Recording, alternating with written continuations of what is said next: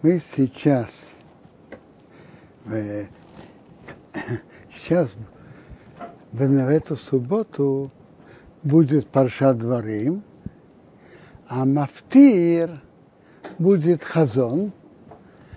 Этот шаббат так и называется Шаббат Хазон. Это шаббат перед 9 ава. Шаббат перед 9 ава – это шаббат Хазон. Так обычно бывает же так. Есть э, обычно мафтир говорит о теме недельной главы. А бывает э, мафтир, который соответствует этому времени. Так есть три авторот в три траурные недели. Первый – это Дивре Ермиев, из пророка Ермияу, который был последним э, пророком перед первым изгнанием, которого Бог выбрал, что он предупредил еврейский народ. Он пророчествовал 40 лет. Затем из того же пророка Еремияу Шиму. А сейчас Мафтир Хазон из пророчества Ишаяу, который жил около 150 лет перед разрушением первого храма мы начинаем новый хумаш. Эйла эти слова, что дибер, дибер Мейше, Моше говорил кол Исраил, ко всему еврейскому народу. Бейверай. Тут упоминается много мест. Это непонятно. Бейвераяр, на побережье Иордана, Бамидба в пустыне, בערבה в степи, מול סוף напротив Ямсуфа, בין פארן между Пароном, ובין תופל, ולבן, וחצרות, ודי זהב. Раши говорит, что это не одно место, которое получает так много титулов. Но это Моше их выговаривал за их нарушения, которые были в этом месте и в этом месте. Э, Бамидбо, например, то, что было э, в Шитим, в степях Моава, Баро, э, Баров, это Барова в степи. Напротив Суфа, то, что было, были у Ямсуфа. Они сказали, что нет могил в Египте, что вывел нас отсюда. Хацейрес был спор Короха. Дизов, это он выговорил за золотого тельца, что было достаточно золота, у вас было слишком много золота, что вы себе сделали золотого тельца. Интересно, Медраж говорит на это так, что Моше говорил евреи более остро перед, перед своей смертью. И Медраж приводит, что так же вел себя и Яков. Э, тут написано, Раши еще говорит, что он выговорил всех евреев. Почему всех?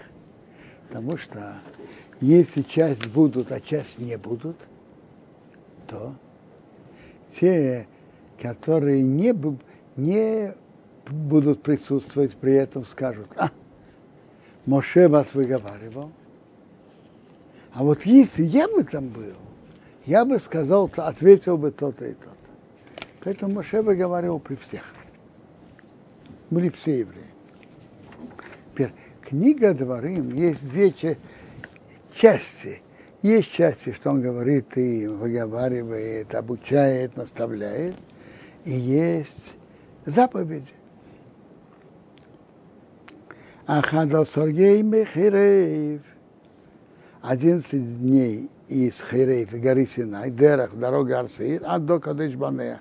Раши говорит, что имеется в виду дорога 11 дней от Хейрева – а вышли ее за три дня. Ваи Варбоим Шона, был сороковой год, Башли Йосар Хейдеш, одиннадцатый месяц, Беход Рахейдеш, первый день месяца. Когда это? Одиннадцатый месяц, это Шват. И первый, первого Швата. А кто помнит, когда Моше ушел с этого мира? Первого Адара, правильно? И седьмого Адара седьмого Адара. Так от первого швата до седьмого Адара сколько дней? 37. То есть весь Хумаш Дворим это 37 дней. Разумеется, последнее предложение, которое там написано, что еврейский народ оплакивал 40 дней, 30 дней. Так, так это а, а если э, раз по мнению, что Моше все это записал, то так этот только 37 дней. От первого швата до седьмого адара. Диба Меш говорил Меше Эу, Бней Исраил, сынам Израиля, Кахира Шацива Адиной Эйси Алеем, как все, что Бог велел его к ним. Ахарей Хакисей, после того, как он разбил Эсихен Мелахоэмери, Сихона царя Амори, Аша Ешеба Хешбейн, который проживает в Хешбоне, весь Эйгеог Мелахабошон, Аша Ешеба Ашторес, который проживает в Ашторес, Бедрей и Бедрей. Вейвер Аяд на берегу Иордана Берец в земле Моава, и у Миша, Моше начал Беэр объяснять от Тиру Азы Слеймер. Эту Тору э, говорят, секундочку, я не помню, я, я прочитал этот посук до конца, אחרי טוב רסביוס, יכין צר מלך אמיר шейба хашм, ועשי אייג מלך הבושון, אשר ישיב באשתורס ведрей. Это находится в Ашторес ведрей. Раша говорит, что Моше, когда он шел выговаривать, это уже когда заняли часть территории, землю Сихана и Ога. Знаете, что люди не, не так любят критику. Это вы знаете. Так когда То критику легче давать уже, когда человек что-то получает. Они уже часть земли заняли. Тогда Моше предпочел сказать критику именно тогда. Вообще по-хорошему по, и слушать критику это полезная вещь. Но для этого надо быть на уровне. И не каждый человек на этом уровне. Бейвера Ярдейн Беэрец Мейов – на берегу Иордана в земле Моав, и умеющим начал Мейша Бейер объяснять, это Тейру Азейс, это Тору Рима говоря. Одиной Рейну Дибери Рейну Бехерев Ремер. Бог наш Бог говорил с нами в Хейре, в Синай, говоря, Равохем Шевец Боразе. Много вам находиться в этой горе. Пну повернитесь. Усуохем и едьте.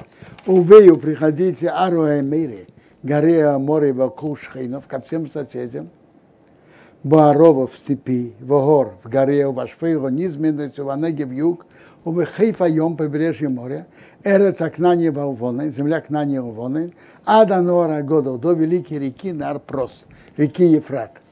Гемара говорит, что река Ефрат, она не такая великая. А почему же ее называют великой? Потому что она близка к земле Израиля. Интересно. Тут написано, повернитесь и едьте, и приходите в горе Мори, и ко всем соседям. Каким соседям? Раши приводит, соседи – это земля, в которой жили Амон, Моав и гора Саир. То есть то, что написано в Геморе, что это земля Кенни, Низи и Кадмини. Вы знаете, что Бог обещал Аврааму землю десяти народов включая Кенни Книзию Кадмени. А впоследствии еврейский народ получил только семь. А Кенни Книзию и Кадмени получили Амон, Моав и Эдом. Вы знаете об этом. А Кенни, Книзию Кадмени, это эти земли еврейский народ получит в годы Машеха. Что же тут написано? Приходите в гору Мари ко всем соседям. Очень просто это было еще до посылки разведчиков, до посылки Мараглем. И тогда планировалось, чтобы евреи заняли э, все десять племен. То есть Кенни, Книзию, Кадмени тоже, эти территории тоже. Это было до посылки разведчиков. Рей, смотри, насатели фнейхем эсорец, я дал перед вами землю. Бею уршу эсорец, приходите, наследуйте землю, Ашанишба Адиной Равей Сехан, Бог поклялся вашим отцам, Авраам Ицхоку Яков, Авраам и и Яков, Рос и Сроем Датим, Узаром Ахареем, потом за ними. Раши говорит, придите, наследуйте. Наследуйте это значит, вы не будете, вы не нуждаетесь в войне. Приходите, наследуйте, никто не против. Не надо воевать. И продолжает Раши, если бы они не послали разведчиков, они бы не нуждались в оружии. Ни в оружии, ни в войне. Интересный Раши. А? Но непонятно другое. Когда были посланы разведчики, и после того, как еврейский народ плакал, приводится о разных наказаниях, которые Бог сказал еврейскому народу. Что они вы останутся в пустыне, если они вымрут в пустыне, и они-то останутся там 40 лет, правильно? А о том, что надо будет воевать, им будут нуждаться в оружии, нигде не, не пишется. Вопрос, почему это не упоминается там? Мне кажется, что ответ очень простой. Это вообще не является, это не наказание. Это следствие. То, что они вымрут в пустыне, это наказание. А то, что они будут нуждаться в войне и в оружии, это просто следствие. Есть правила, которым Бог ведет мир. Написано в Теилим, Ашем цилхо ал яд ебинехо. Бог твоя тень на твоей правой руке. И Медраж говорит, это посук, посук в Теилим.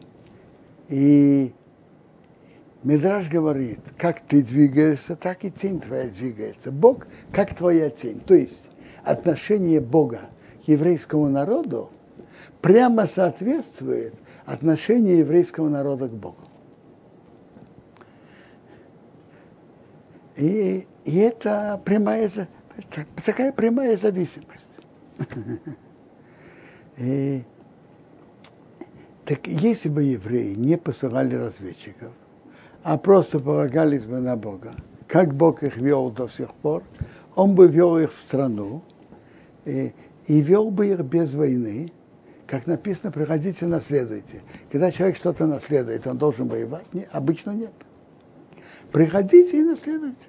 И они бы не нуждались ни в войне, ни в, ни в войне, ни в оружии. А раз они решили э, э, сами, как говорят, сами руководить событиями, так они уже нуждались. Они нуждались э, в войне и в оружии. То есть, э, если бы они продолжали путь, которым они шли в пустыне, то с теми же чудесами, что вел, Бог вел их в пустыне, Он вел бы их в страну тоже. А они при, взяли инициативу, что они хотят сами посмотреть, сами выяснить, сами проверить, как воевать, что. Вы хотите сами, пожалуйста. Это, это уже ваша инициатива. Ваймара Рейхем Боисаир Имер. Я сказал вам в то время говоря, Рейухале воды сейсасхем. Я не могу сам нести вас. То есть я не могу быть единственным судьей над вами. Одиной Рейхем Ирбоэсхем. Бог, ваш Бог ум, размножил их. Винхамаем вы сегодня, кехейхви ашомаим горейв. Вы как звезды неба, многочисленны. Одиной Реависейхем, Бог, Бог ваших отцов, есть Варехам Кохем, прибавил, что прибавил на вас, Элев помним, в тысячу раз больше. В его Рехасхем благословил вас, Кашер Дибер Рохем, как он вам говорил. Эйхо эсо воды. Как я могу сам нести Торхахем ваш труд, Умасахем ношу, Ривхем и ваш спор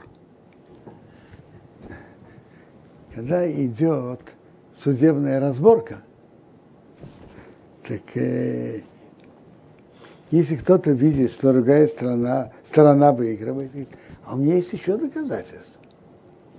И так далее. Это затрудняет. Так Маше говорит, я не могу сам нести ваш труд и ношу и спор.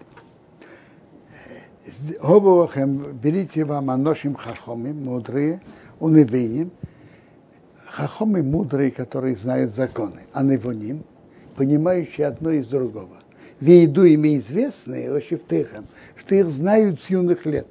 Вас имем я их назначу, Борошейхем ваш во главе вас.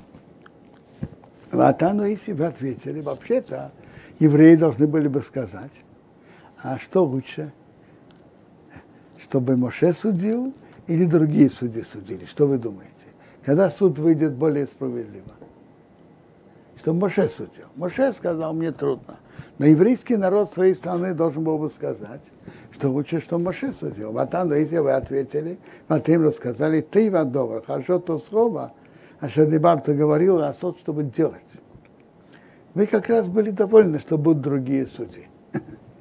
Ну, смотрите, что Моше не подкупишь, это они знали.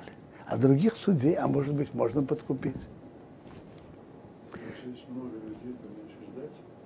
Что? Это вы правы. Но иногда стоит ждать, что были судьи, на которых можно, которые больше вникают в суд дела и на которых можно больше полагаться. Э, Рабиуда это не один из 600 тысяч, это 600 тысяч мужчин от 20 до 60. Приблизительно то же количество женщин, это уже миллион двести. А сколько детей до 20? а сколько стариков после 60, грубо говоря, это 2,5-3 миллиона. ואקח я взял את ראשי שבטיכם, руководителей ваших колен, אנשים חכמים, люди мудрые, וידועים известные. ואתן אותם я их назначил, ראשי, ראשים עליכם, руководители над вами. שרי אלפים, שרי מאות, שרי חמישים, שרי עשרות. Главные на тысячу – главный над сотнями, главный над 50, главный над 10, вешиитрим решефтехем. Шотрим – это те, которые обязывают и заставляют выполнить решение суда. Раша обращает внимание, что тут написано хахомим, мудрый уныбением. Правильно? А тут написано едуем, только едуем. А в главе Ятро написано еще качество. Ерееваким, боящиеся Бога, Анши Эмес, люди правды, сыны воца, которые ненавидят нечестные деньги, не готовы принять нечестные деньги. Что это означает? Что если есть нечестные деньги, сомнительные, он не поторопится их взять. Есть Гимара Боба Басра, который говорит, что судья, у которого забрали деньги через суд, не годится быть судьей. Если он был бы таким, который не любит нечестные деньги, он бы сам это отдал без, суда. Так интересно, достаточно судей с теми качествами, которые мы упомянули, не было нашли только Анношим, Садиким, Хахом и мудрые, знающие, виду ими известно, их знают. А вот Небеним, понимающий одно от другого, Аншихаев, э, Ереваким, то есть другие качества достаточно не нашли, которые ненавидят нечестные деньги. Вацаве Шефтеха, я указал ваших судьям, Баисаи в то время, время говоря, Шомея Бейна Ахейхем, слушайте между вашими братьями. Это большое правило. Судья должен выслушивать. Выслушивать каждого из подсудимых. И потом он может прийти к выводу, кто прав. Ушфататем цедек. Судите справедливо. Бейни еще бейнохив между человеком и братом, у Венгейрей, и между тем, кто с его напарником, который с ним судится.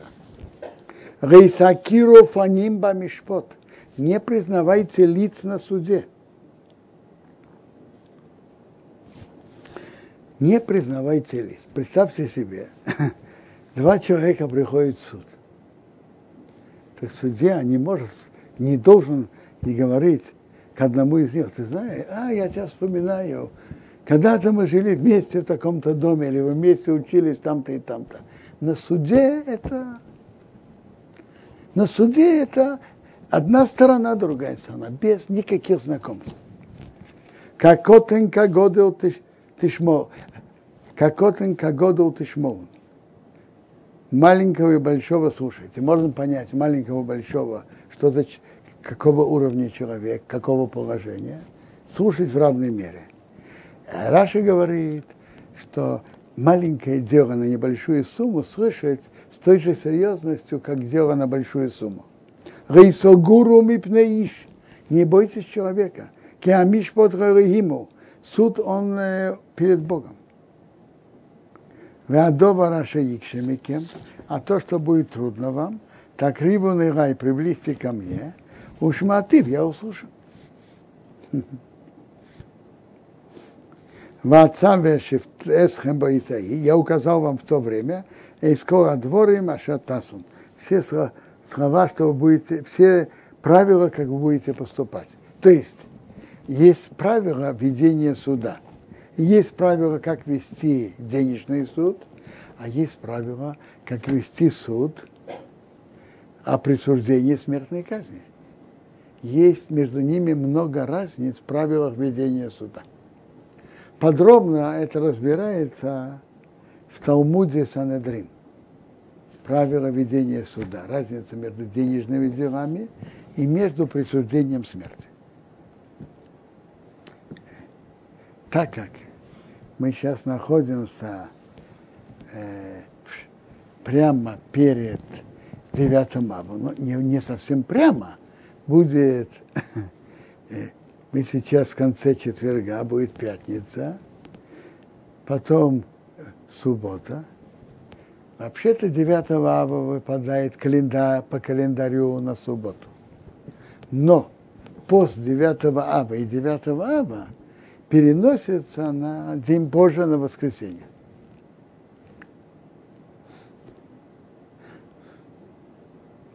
Э, так поговорим о причинах разрушения первого храма и второго храма. Я не понимаю, почему предъявляют претензии. Шишин сказал, а если понятно, обратитесь к десятникам, десятникам, сотникам, тысячам, а потом ко мне. В чем здесь проблема? Вы обратитесь ко мне. Что?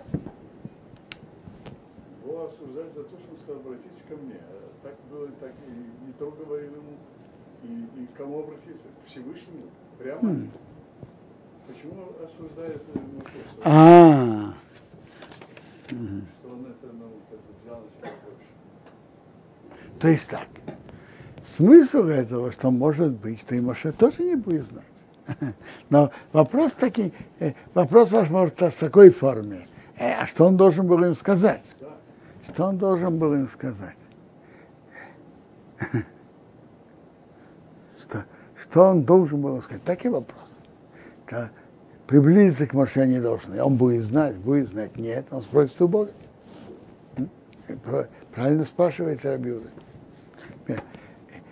Гемора в Юме разбирает, по какой причине был разрушен первый храм, а по какой причине второй. Хотел бы только начать, э, сказать, вы знаете, что Рамбам в законах Таниот, в законах о постах, в пятой главе пишет так.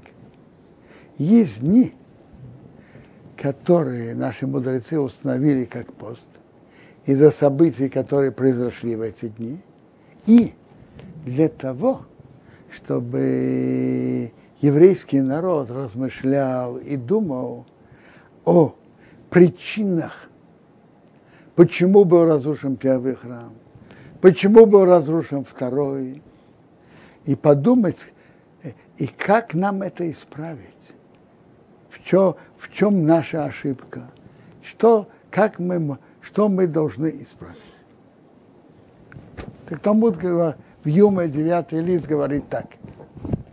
Почему был разрушен первый храм? Из-за трех нарушения, которые были. А водозара, героя райоту, швихуд дамим. Идолопоклонство,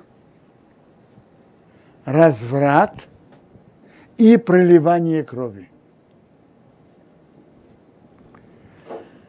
Это самые страшные преступления, за которые полагается смертная казнь, карет, отсечение души от источника.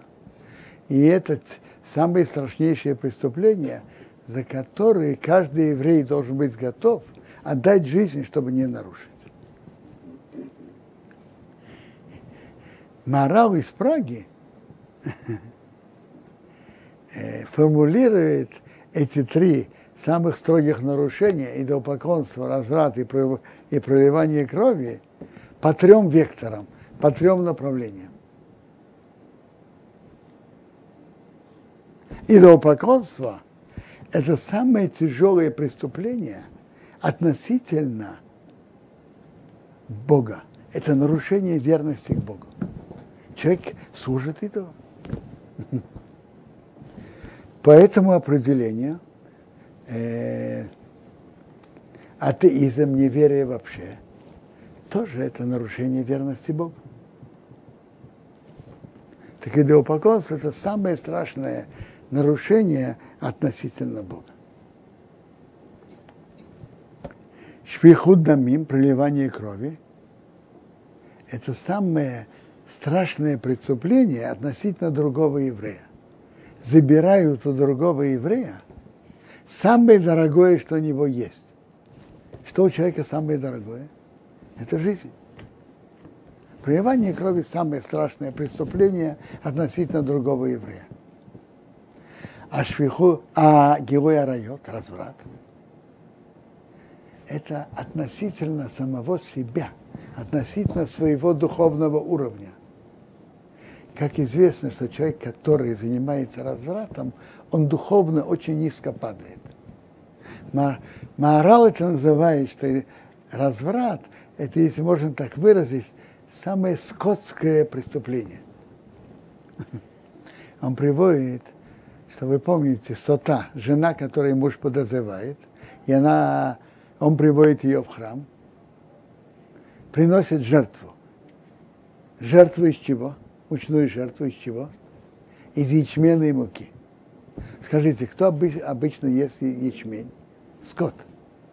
То есть это соответствует. Она вела себя как, как животное, поэтому ее жертва тоже такая. Так и Мара говорит. Интересно, Маарау также говорит, что противоположность, то есть это три вектора, идолопоклонство относительно от наш, нарушения верности к Богу, швихуд дамим, проливание крови, э, самое страшное преступление по отношению к другому еврею, а Кигуй Райот – самое страшное преступление относительно самого себя, своего духовного уровня. Три вектора, три направления. Марау так по этой же линии говорит, написано же в первой, э, во, во второй, э, написано в начале перке, а вот, что мир стоит на трех основах. Что? Тора, Авода и Гмирут Хасадим. Тора, Авода и Гмирут Хасадим. Так Марал из Проги говорит так. Э, авода – это же отношение с Богом. Это или молитва, или жертва, или молитва. И то, и то – это отношение с Богом. Э, Гмирут Хасадим – это, относиться, это отношение к другому еврею, делать добро другому еврею. А Тора, от изучения Торы, это повышение своего духовного уровня. Тора – это повышение своего духовного уровня, а вода относительно служения Богу, молитва или жертвы – это отношение с Богом, а Гмирот Хасадим – отношение с другим евреем. Так за за эти вот три страшнейших преступления написано, был разрушен первый храм.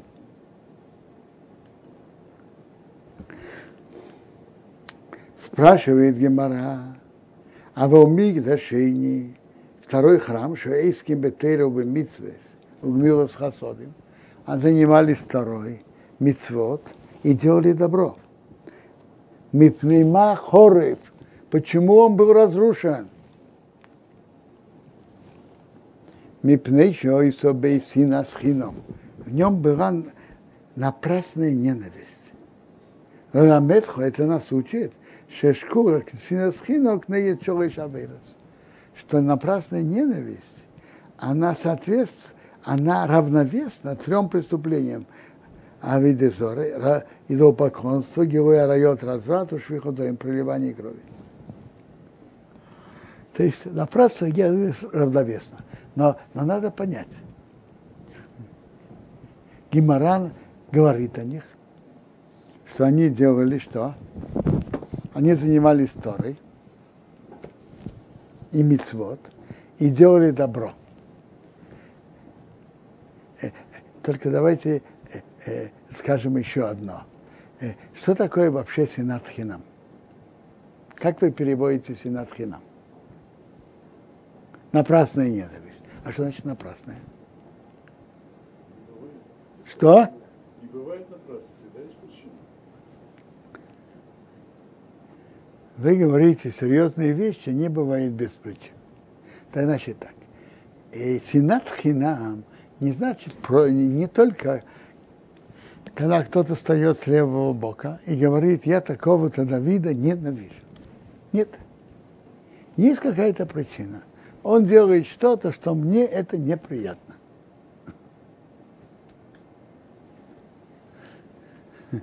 Мы сидим в одной комнате, он закрывает форточку, я хочу, чтобы она работала. Он включает мозган, а мне мозган мешает. И так далее, неважно.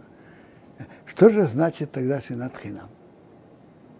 Синат хинам значит, что по Торе на такое, на это ты не, ты не можешь на него иметь претензий. Хинам значит, что по закону на это его действие ты не можешь иметь претензий. Может быть, тебе это неприятно, но претензий ты не, на него не можешь иметь. По Торе. В Талмуде приводится, когда человек может иметь претензии на другого, а когда нет. Шаксинат хинам значит, означает, что человек делает что-то, что по закону Торы ты не можешь иметь на него претензий. А между прочим, Рабиуда, а, а вы уверены, что нет без причины ненависти? Очень часто. Знаете, знаете, то есть я имею в виду не без повода, но я имею в виду без основания для, для претензий. Вы знаете, очень часто ненависть возникает из-за зависти, из-за настоящей зависти. Он богаче вас, он удачнее, его машина более красивая, я не знаю что. Его трава более зеленая и так далее, и так далее. Или кажется человеку, что тот более удачлив. Э, но скажите, тот, э, тот чем-то виноват, что он более удачный, чем вы? Или вам кажется, что он более удачный? Он чем-то виноват в этом, скажите? Э? Нет. Он ничем не виноват.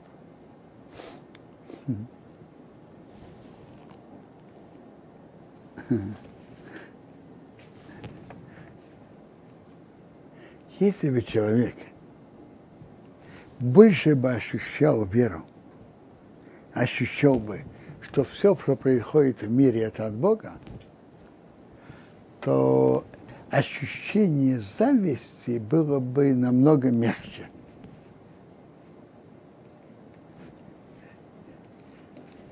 Человек, человеку кажется, что то, что тот имеет, это за его счет. А это совсем не так. у Бога есть предостаточно дать и ему, и тебе. То, что у тебя что-то меньше, чем, или тебе кажется, что это меньше, это не, не потому, что у того что-то есть. У Бога есть достаточно и для него, и для тебя. Но если Бог тебе что-то не посылает, это уже расчеты, которые Бог ведет мир. Но он тут совсем ни при чем. Это одна из частых причин ненависти, это зависть.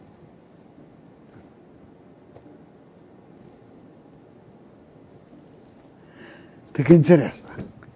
Так напрасная ненависть, значит, напрасная, что по закону ты не можешь на него иметь претензий. Теперь. Так Гемара говорит, что во втором храме евреи занимались второй, и мицвод – и гмирут хасадим делали добро. Как же так?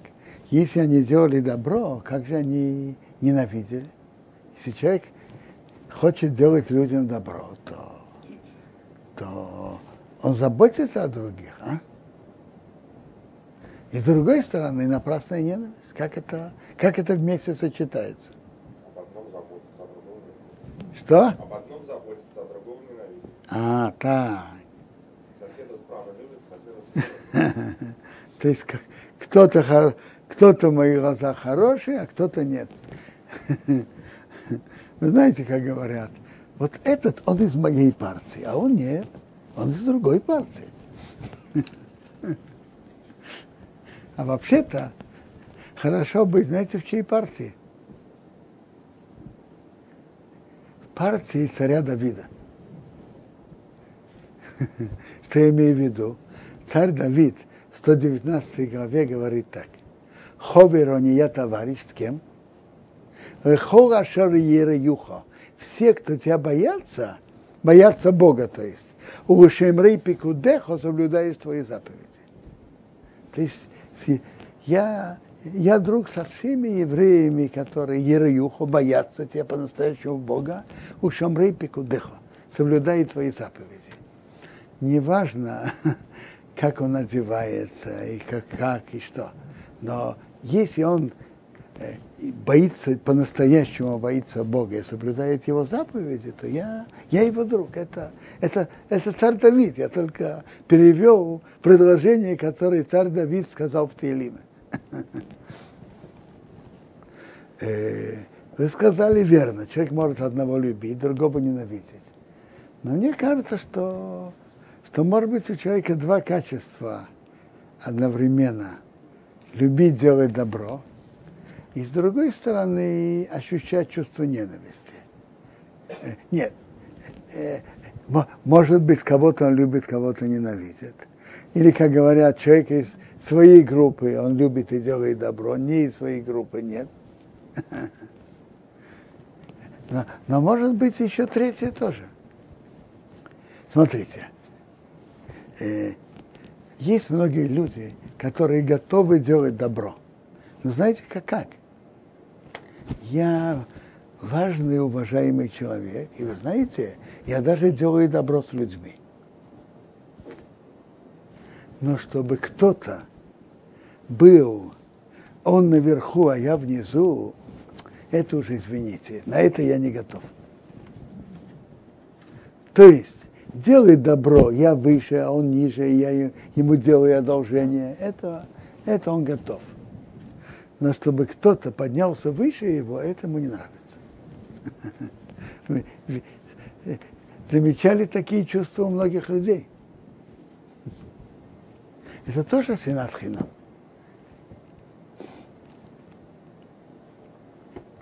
А, это из причин разрушения второго храма. Интересно. Э, В Талмуд, в Вавилонском Талмуде написано, что причина разрушения храма была синат хинам, напрасная ненависть. В Иерушалме написано, что это была Рашонара. Так написано в Иерушалме. Но они недалеки, они не только они недалеки, они очень, очень э, хорошие друзья между собой. Когда рассказывают на другого плохое, начинаешь его ненавидеть. А если ненавидишь, хочется говорить про него плохое. И они очень хорошо взаимодействуют, эти два качества. То, что написано в Бавле Синатхинам, и то, что написано в Ярушауме Рашонара. Так как мы прямо сейчас находимся перед девятым авом, давайте немножко поговорим о законах и обычаях девятого ава и перехода от девятого ава к шаббату.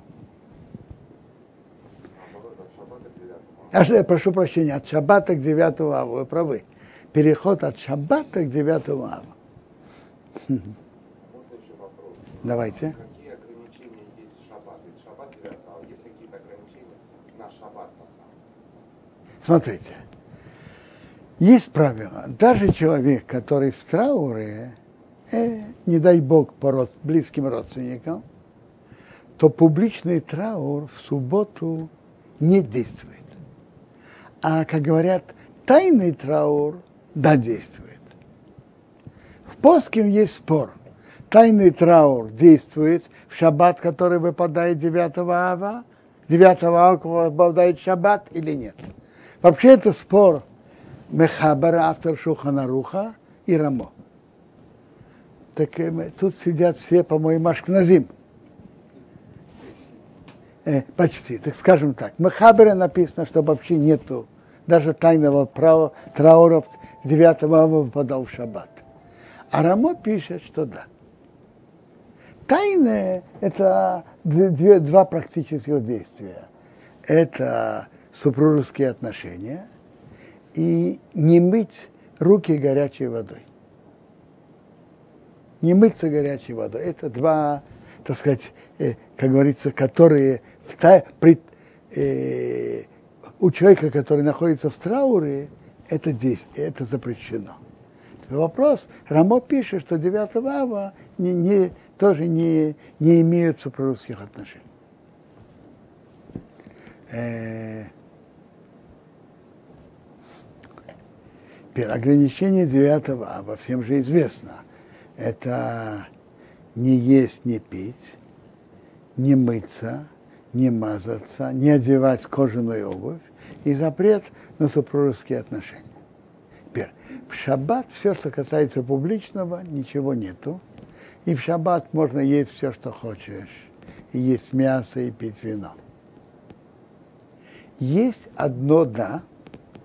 Можно есть мясо и, пить вино в третью трапезу тоже. Но надо закончить трапезу до захода солнца. До захода солнца. Почему? Потому что когда Бейнаш Машот между сумерками, между заходом солнца и выходом звезд, может быть, это уже 9 ава.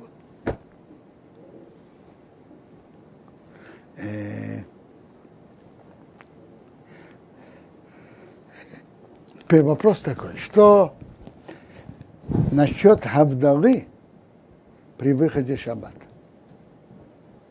Авдалу при выходе шаббата мы не делаем, потому что если мы делаем авдалу, то ее надо выпить. Вино надо выпить. А пить 9 ава нельзя. Что же мы делаем? Значит так. А в, в Авдале есть, мы говорим обычно четыре брахи, правильно? Мы говорим на вино, на что-то пах, пахучее растение, на огонь, и Бог разделил между светом и будничным. Значит так, на пахучие составы вообще в этом, в, на этом исходе субботы вообще не будет вообще. Потому что идти что-то нюхать приятное, мы 9 ава это не делаем. Браху на огонь говорят в Бекнесете, после Марив зажигают огонь и говорят Борей Мэри Аиш. Дома, ну, смотрите, тот, кто молится дома, тот, кто дома, может сказать. Не молится, он пришел из Бетместа, жена и дети. Послушайте, а он уже вышел э, брахо, брахой на огонь Бекнесете или нет? Значит, кто знает. Если он уже вышел, второй раз он не может говорить. А если он не вышел, он может говорить.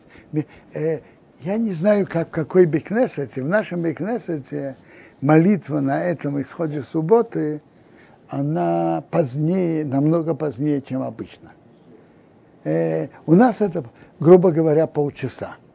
Так если кто хочет, когда у него суббота выходит, он может сказать Баруха Мавдил бен Кодыш Хахов, зажечь огонь и сказать Борей Мираиш, и вывести жену.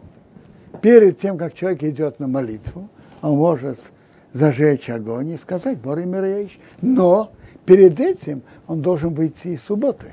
Он должен сказать Баруха Мавдил бен Кодыш Хахов или, с, э, или на русском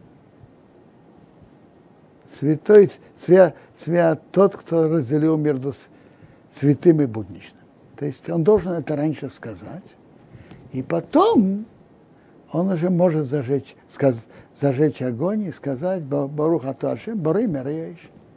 А саму Авдалу делают на исходе 9 ава. Такое само нет, Э, Псуки, предложения, это, как говорится, на хорошую и добрую неделю, говорят только на выходе субботы. А если это на завтра, уже не говорят. Он говорит только две, два богословления. Борей Приагофен и Баруха Мавдил. Э, что, что делать больным, которые должны прервать пост по состоянию здоровья?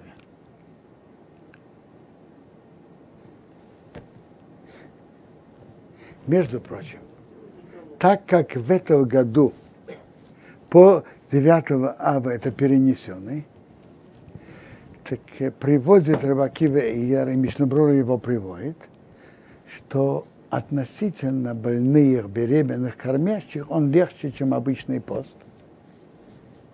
Если беременной женщины тяжело, или кормящие, или так, в этом году, что это пост перенесенный, можно облегчить. То же самое больным, которые в обычный год мы бы сказали, что не постились, то тут легче в этом году. Теперь, э, больным, которым нужно прервать пост, что им делать? Они должны перед прерыванием поста должны сделать авдом. На что они должны сделать авдому? мнение раба Ильяшева зацал, что они делают Авдалу на пиво. Пиво.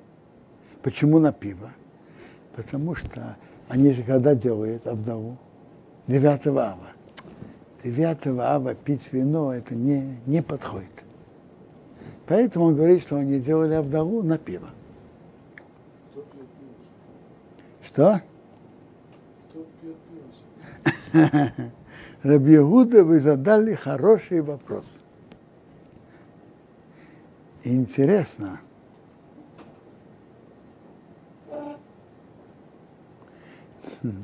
Интересно, что Рабхаим Каневский спросил своего тестя, Равльяшева, а что говорит нам сделать? Рабхаим, он племянник Хазуныша. А Хазуныш считал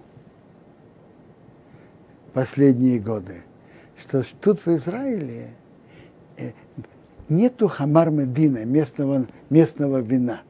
Потому что пиво тут не принятый напиток. Беларуси, в Германии пиво это и в Москве принятый напиток. А тут в Израиле он не, не очень принят. Так Хазуны считал, что это не принятый напиток, не, не, так него, на него не говорят Абдалу. Так он спросил своего тестя Равальяшева за, за отца, что же нам делать? Он говорит, знаете что, если так, то делайте хотя бы, на, делайте тогда на виноградный сок. Виноградный сок это все-таки не совсем вино. это все-таки сок. Всегда так де- делайте честно это. Это не потому, что вы не всегда делаете, а потому, что это не совсем вино. Так еще раз, право Ильяшева делает обдаву на пиво, а по, по Хазунышу делает на, на виноградный сок. Э, Какие еще? э, Есть, так мы уже говорили, что прекратить есть надо до захода солнца. А есть другой вопрос. Тот, кто ходит дома в кожаной обуви, когда он должен ее поменять? Проблема вот в чем. Поменять кожаную обувь, это выглядит как публичный, пом- поменять кожаную обувь на обувь, которую можно нести 9 ава, выглядит как публичный траур.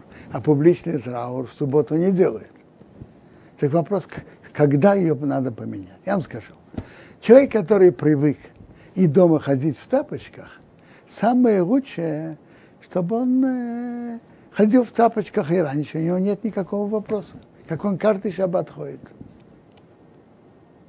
Тот, кто ходит в кожаной обуви, э, есть два мнения. Есть мнение, что меняет, когда у него выходит шаббат.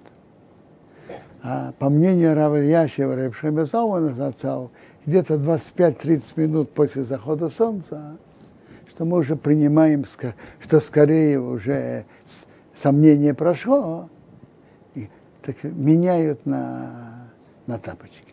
Еще вопрос по вдове. Да. Сказали, если он прекращает пост, а если он не начинает пост, он больной, ему нельзя поститься. Вот, когда он говорит о вдову, и Не поня- А когда он собирается есть и пить? что такое собирается? Когда нужно, когда приспичит, Так когда нужно, пусть делает Абдалу. они делают вместе с, с, с огнем, А, это уже совсем не обязательно. Я вам сказал, когда делает Абдалу нормально на выход. Смотрите, он может это сделать вместе. Он может это сделать вместе. Но не, не обязательно. Если у него действительно это соответствует, и он делает это вечером, он может сказать все три брахи вместе. разделяющая трапеза. Мы делаем ее как четвертую трапезу в шаббат, или мы ее делаем вместе с третьей? Не понимаю. То есть когда у нас сюда мы мы делаем ее такой... Послушайте, суда Мавсекес, которые в обычные дни есть суда Мавсекес, и есть последняя трапеза перед 9 мама, и в ней есть ограничения, только одно вареное блюдо и так далее, и так далее. Обычно едят крутое яйцо, окунают в пепел. Э, когда это выпадает на шаббат, все это не, всего этого нету. Эта третья трапеза является последней трапезой перед девятым. Третья трапеза, э, что бы человек не ел, мог, хочется мясо, мясо, ви- вино, вино, то, что человек хочет есть. Но мы должны закончить ее до, до захода солнца. Поэтому в этом году законы последней трапезы перед 9 ава просто нету. Но поговорили немножко о законах. Субботу. В субботу, Ребянкев, идет обсуждение, но э, э, не во всем нужно устражать. Можно облегчать и учить. Не во всем надо устражать. Можно. Рабьянке можно учить в шаббат.